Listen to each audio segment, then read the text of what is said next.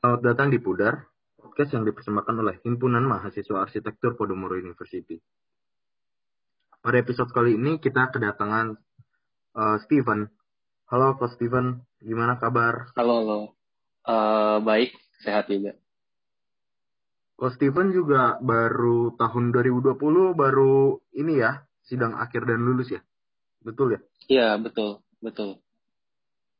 Bisa perkenalin diri dulu dong kok. Uh, ini karena kita semua tidak terkenal yang datang di sini jadi wajib memperkenalkan diri untuk pertama kali. Um, jadi gue perkenalin diri dulu nih ya. Oke, okay. uh, eh, nama gue Steven. Um, awal masuk Podomoro tuh tahun 2016. Jadi angkatan base 3 ya kalau bisa kalau kalian familiar. Nah, gue lulusnya um, untungnya tepat waktu. Itu pas banget kemarin sidang akhir tuh bulan Juli tahun 2020 pas lagi pandemi gitulah ini. Oke. Kok gue dapet ini uh, setelah lulus, sekarang lu jadi profesional uh, pemain e-sport, atlet e-sport ya? Profesional gamer. Iya, betul. Mm -mm, betul. Main apa kok? Uh, gimana sih itu sebenarnya fokusnya? Apa per nama game atau gimana? Um, jadi itu uh, kemarin kalau gue ceritain singkat, habis lulus kan emang lumayan capek lah ya. Nanti juga kalian pada tahu kalau udah kelamaan di RC tuh pasti penat jenuh um, habis lulus tuh. Nah, jadi pas kebetulan kemarin juga pas kita lulus ada pandemi COVID, jadi bisa dibilang kita juga susah buat keluar rumah, susah buat cari kerja dan um, setelah tiga bulan gue lulus pun gue nggak ngapa-ngapain gitu kayak ya nyantai dulu lah emang pingin take a break buat um, dari RC. Nah, at the end pas mau bulan Oktober itu mm-hmm. udah pada mulai cari kerja tuh. Dan di situ gue ngerasa kayak wah cari kerja susah juga ya, jarang juga yang mau apply. Bahkan gue nanya-nanya di kantor magang gue sebelumnya juga banyak yang di apa ya kasarnya di PHK lah Um, ya, ya. Terus jadinya kebetulan juga waktu itu ada kesempatan buat ada tim e-sport nyari player lah buat game baru namanya Wild Rift itu. Nah karena gue hmm. sebelumnya dari dulu emang suka main game, uh, jadi gue coba apply ke sana dulu. Itu awal ceritanya. Dan sampai sekarang masih jadi atlet e-sport ya? Iya, baru baru juga sih baru bisa dibilang kontraknya itu baru mulai bulan November kemarin. November 2020. Oh, berarti sistemnya juga ini ya, kontrak berarti memang terlibat secara profesional ya, bukan yang kayak setahu gua, kalau gua gua kan gak demen main game nih. Kalau hmm. gue dengar dengar dari orang tuh uh, dia biasanya ada klub kayak uh, kita teman main doang aja akhirnya kita bikin klub e-sport Badu jadi profesional. Kalau lu memang ini ya tuntutan kayak profesional banget ya. Uh, iya. Kontrak lah gitu ya. Iya, karena di bawah perusahaan juga gitu, ada organisasinya. Menarik. Menarik. Lu uh, akan ngambil akan ke depannya akan terus di bidang e-sport atau lu bakal balik ke arsitek kalau misalkan uh, suatu saat ada lowongan jadi arsitek gitu? Hmm, sebenarnya gini sih, kalau dari gue, kemarin gue mengambil buat jadi profesional player buat game itu karena gue melihat ada opportunity di situ. Nah, um, kalau buat balik lagi ke arsitek, pastinya pengen banget karena uh, dari awal gue masuk walaupun awalnya gue nggak berencana masuk arsitek tapi setelah dua tahun tiga tahun gue pengen banget tuh kayak seru banget sih ngedesain seru banget juga kayak diskusi sama teman-teman diskusi sama partner atau ke depannya sama rekan kerja gitu. Nah cuma gue balik dari yang dulunya pas idealis pas kuliah ah gue pengen langsung kerja gitu. Ternyata secara realistis sekarang gue mikir wah gimana gue bisa bikin studio sendiri? Wah gimana gue bisa buka firm sendiri kalau misalkan um, gue nggak punya modal nih gitu. Sedangkan di e-sport ini ya gue coba dulu kan kontrak gue juga nggak lama, cuma satu tahun. Jadi kalau emang ke depannya masih ada opportunity di sini gue lanjutin dan uh, at the end arsitek itu bakal jadi hobi aja atau side job gak pengen yang kayak apa ya arsitek tuh jadi hidup gue banget gitu loh kayak hidup mati gue ya kalau gue gak dapat kerjaan di arsitek gue nggak hidup gitu. Gue nggak pengen yang kayak gitu sih. Biar lebih fun aja. Uh, lu juga kalau gue dapet info enggak sih nggak dapet info gue agak riset. Banyak banget info. Iya jadi dikit-dikit beda lu ini kan apa maksudnya secara di kuliah juga lu termasuk yang berprestasi juga kan di semester 4 lu. Ada S bagus bisa bisa dapat kesempatan magang di kamp di kantor yang bagus juga kan? Iya betul. Ada ini gak ada kayak aduh gua sayang banget nih. Gua udah bagus secara uh, ilmu gua di arsitek cuman setelah lulus gua nggak kepake juga. Atau lu kepake juga di uh, strategi-strategi main game gitu? Kepake gitu strategi hmm. arsitek Enggak sih kalau strategi ini gue ceritain dikit ya. Kalau strategi buat main game sih nggak ada, maksudnya nggak ada hubungan. Karena dulu gue juga sempat main game itu di PC, itu League of Legends gitu.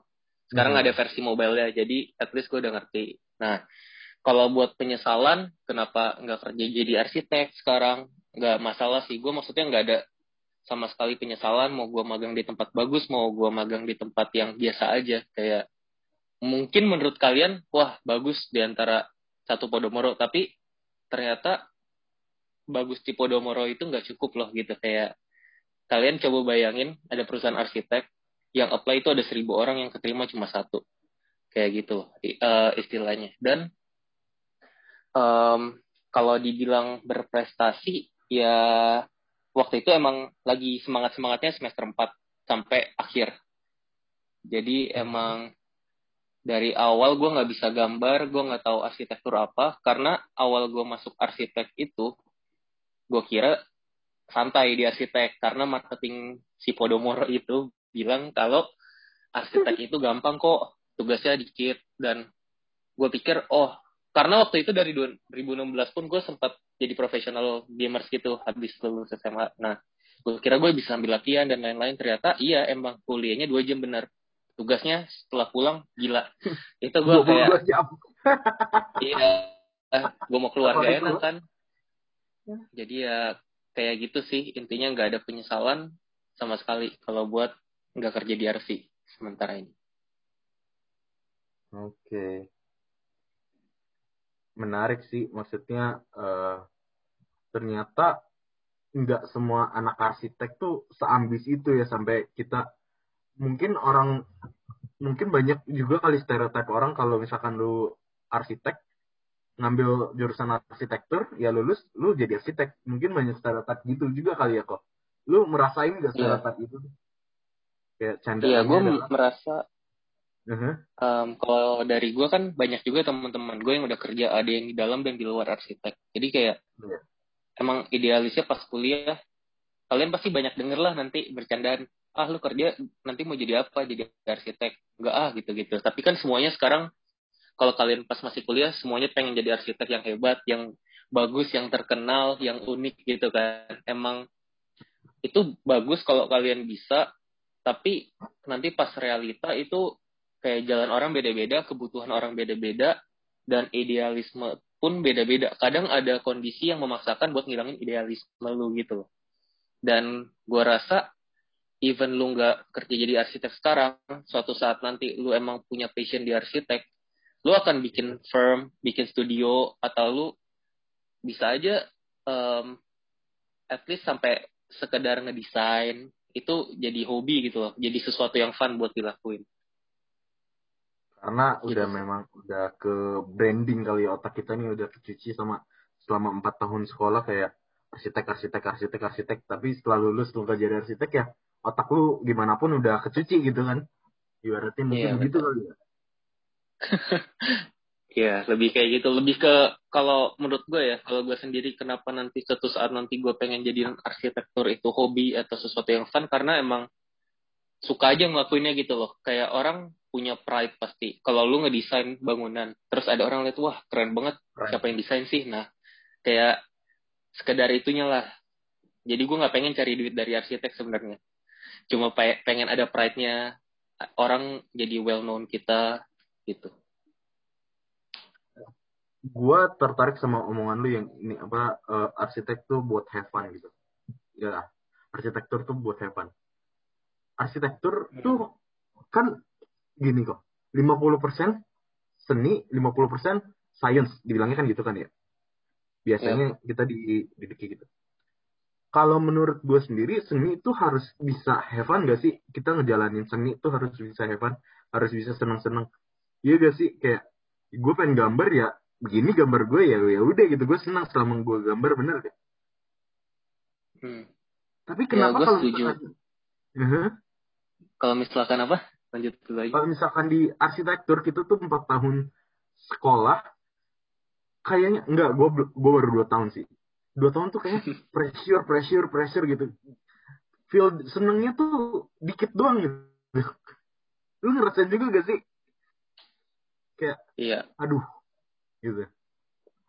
Hmm, gue merasakan itu ketika awal-awal kuliah. Karena arsitek kuliah arsitektur tuh merupakan hal yang tidak biasa di hidup gue kayak biasa gue tidurnya kalau SMA maksimal jam 11 ini kayak semester awal aja kayak nggak jelas banget tidurnya bisa sampai jam 4 subuh. Walaupun kadang ada waktu yang terbuang buat main ya. Kayak buat nongkrong sama temen buat ngobrol bercanda. Tapi di balik itu emang kalau lu bilang 50% seni 50% ada sains juga itu benar. Jadi nggak pure semuanya lu mau gambar asal atau gambar asal lu suka, tapi nggak um, nggak realistis gitu ya kasarnya. Karena at the end seni itu akan dibangun dan um, menurut gue yang kurang di sini di kampus kita itu orang terlalu takut sama dosen dan yang gue lihat di kampus hmm. luar karena berdasarkan gue ada sharing lah sama teman-teman magang yang dari Untar, dari tempat lain. Nah, okay. itu mereka tuh sangat eksploratif gitu. Mungkin beberapa dosen kita eksploratif, tapi yang harus gue tekanin tuh jangan cukup dosen bilang iya, kalian udah puas. Karena nanti kalian akan bersaing sama banyak orang di sana yang desainnya lebih eksploratif. Yang mungkin kalau kalian lihat bentuknya, wah nggak mungkin terbangun nih. Tapi ada sesuatu hal yang unik di situ gitu loh. Kayak mungkin itu yang dicari itu jadi jangan pokoknya desain tuh jangan sekedar aman doang. Sekedar oh bagus aja dapat B. Oh bagus aja dapat A kalau di Podomoro kalau situ kuliah di tempat lain belum tentu bentuk aman aja dapat A gitu jadi emang harus lebih kalian kuliah kalian desain nanti juga buat diri kalian jangan cuma buat nguasin dosen jadi kalian harus puasin diri kalian dulu, baru puasin dosen kalian gitu pasar. Betul, karena karena kita kuliah mungkin buat diri kita dulu ya. Dosen tuh penilai cocok gak nih buat diri lu, gitu gak sih? Kalau gue merasa sih gitu ya. Kalau lu gimana hmm. kamu merasa? Ya, gue juga merasa waktu kuliah itu gue dari semester awal tuh banyak banget yang nurut. Maksudnya banyak banget yang gue turutin lah permintaan dosen eh kurang bagus di sini kurang bagus di sini jadi gue pernah juga merasa oh ini bangunan bukan gue yang desain loh ini maunya dosen gue bukan maunya gue maunya kayak gini kok diubah-ubah gitu terlalu banyak oke okay lah uh, asistensi atau diskusi dengan dosen itu hal yang sangat baik karena um, lu pasti kalau masih awal-awal juga belum punya dasar oh sambungannya gimana detailnya gimana konstruksinya gimana Nah, itu sangat membantu. Cuma jangan sampai ide awal lo itu diobrak-abrik sama dosen. Atau ketika dosen menyutus, eh, uh, coba kamu lihat presiden ini kayaknya bagus. Nah, jangan sampai terlalu terpengaruh gitu loh. Menurut gue kalian maunya apa dulu, baru dicocokin, baru diadaptasi. Baru di transformasi biar bangunan itu sempurna. Bukan kalian melihat bangunan sempurna, ngelihat contoh bangunan yang bagus banget, kalian ambil buat jadi dasar ide kalian gitu. Itu bukannya itu ini kok kalau misalkan orang bilang belajar karena lu ntar di lapangan juga begitu klien lu yang merintah-merintah lu gitu. Kalau nah, tanggapan nah, lu itu juga itu banyak banget yang apa ya pro kontra lah. Emang buat beberapa arsitek ada yang oh kliennya mau begini betul tapi sesuai kebutuhan gitu loh. Oh klien mau bikin bangunan kantor oh klien mau bikin rumah tinggal kebutuhannya apa aja nah kalian yang propose desainnya ada juga yang ah klien maunya begini begini begini maunya desainnya begini ya udah suruh kliennya aja yang desain gitu kasar ya atau ada arsitek yang nurutin oh oke okay, oke okay, oke okay, bu oke okay, pak oke okay. tapi kalian puas gak kayak anggapannya itu yang gue bilang loh. Kenapa gue mau jadi arsitek yang buat side job aja setelah sekarang atau buat have fun atau buat orang yang butuh gue karena gue nggak mau sampai gue ngedesain bangunan itu karena orang itu mau kayak gini kayak gini kayak gini. Tapi gue mau orang itu minta gue desain karena desain gue begini loh kayak emang karena desain gue bagus desain gue unik. Jadi jangan sampai apa ya klien terlalu mendikte karena kan banyak arsitek kalau kalian lihat di Indonesia yang kayak contoh Revano nah itu kayak klien udah percaya banget sama dia gitu. Saking kayak desainnya aneh-aneh pun even desainnya mahal pun dia percaya karena desainnya Revano itu unik dan bagus gitu. Oke. Tapi uh, ini agak agak melenceng sih cuman uh, nyambung sama yang tadi lu mau suatu saat lu menjadi arsitek yang bisa have fun dengan uh, pekerjaan lu yang orang datang uh, oh ke ini buat ini karena desainnya begini. Bagaimana cara kita bisa sampai ke titik itu? Gimana? Uh, susah kan? Maksudnya kayak ya lu siapa sampai orang bisa tahu bentuk bangunan lu kayak gimana, ciri khas lu kayak gimana? Keberuntungan. Tapi buat nyari um, klien kayak gitu mungkin juga butuh networking. Jadi kalau di arsitektur oke okay, kalian desain bagus gini gini tapi kalian gak punya network juga susah karena nanti uang kalian datang dari klien dari network kalian pasti gitu kan mm-hmm. nah kalau buat nentuin desain bagus atau enggak selera jadi yeah. kalau misalkan klien itu suka ya dia bakal kontak lu kalau enggak ya mungkin dia akan kontak arsitek lain yang setipe atau uh, desainnya gaya desainnya itu sesuai klien itu gitu loh Iya betul betul. Butuh waktu sih ya kalau begitu ya. Kayak. Betul butuh waktu. Lu kayak cari jarum di antara jerami mungkin kalau begitu. Kayak lu mesti cari dulu nih yang cocok sesuai dengan kebutuhan lu baru lu bisa ngambil tapi kan setelah mampus nyarinya gitu kan yep betul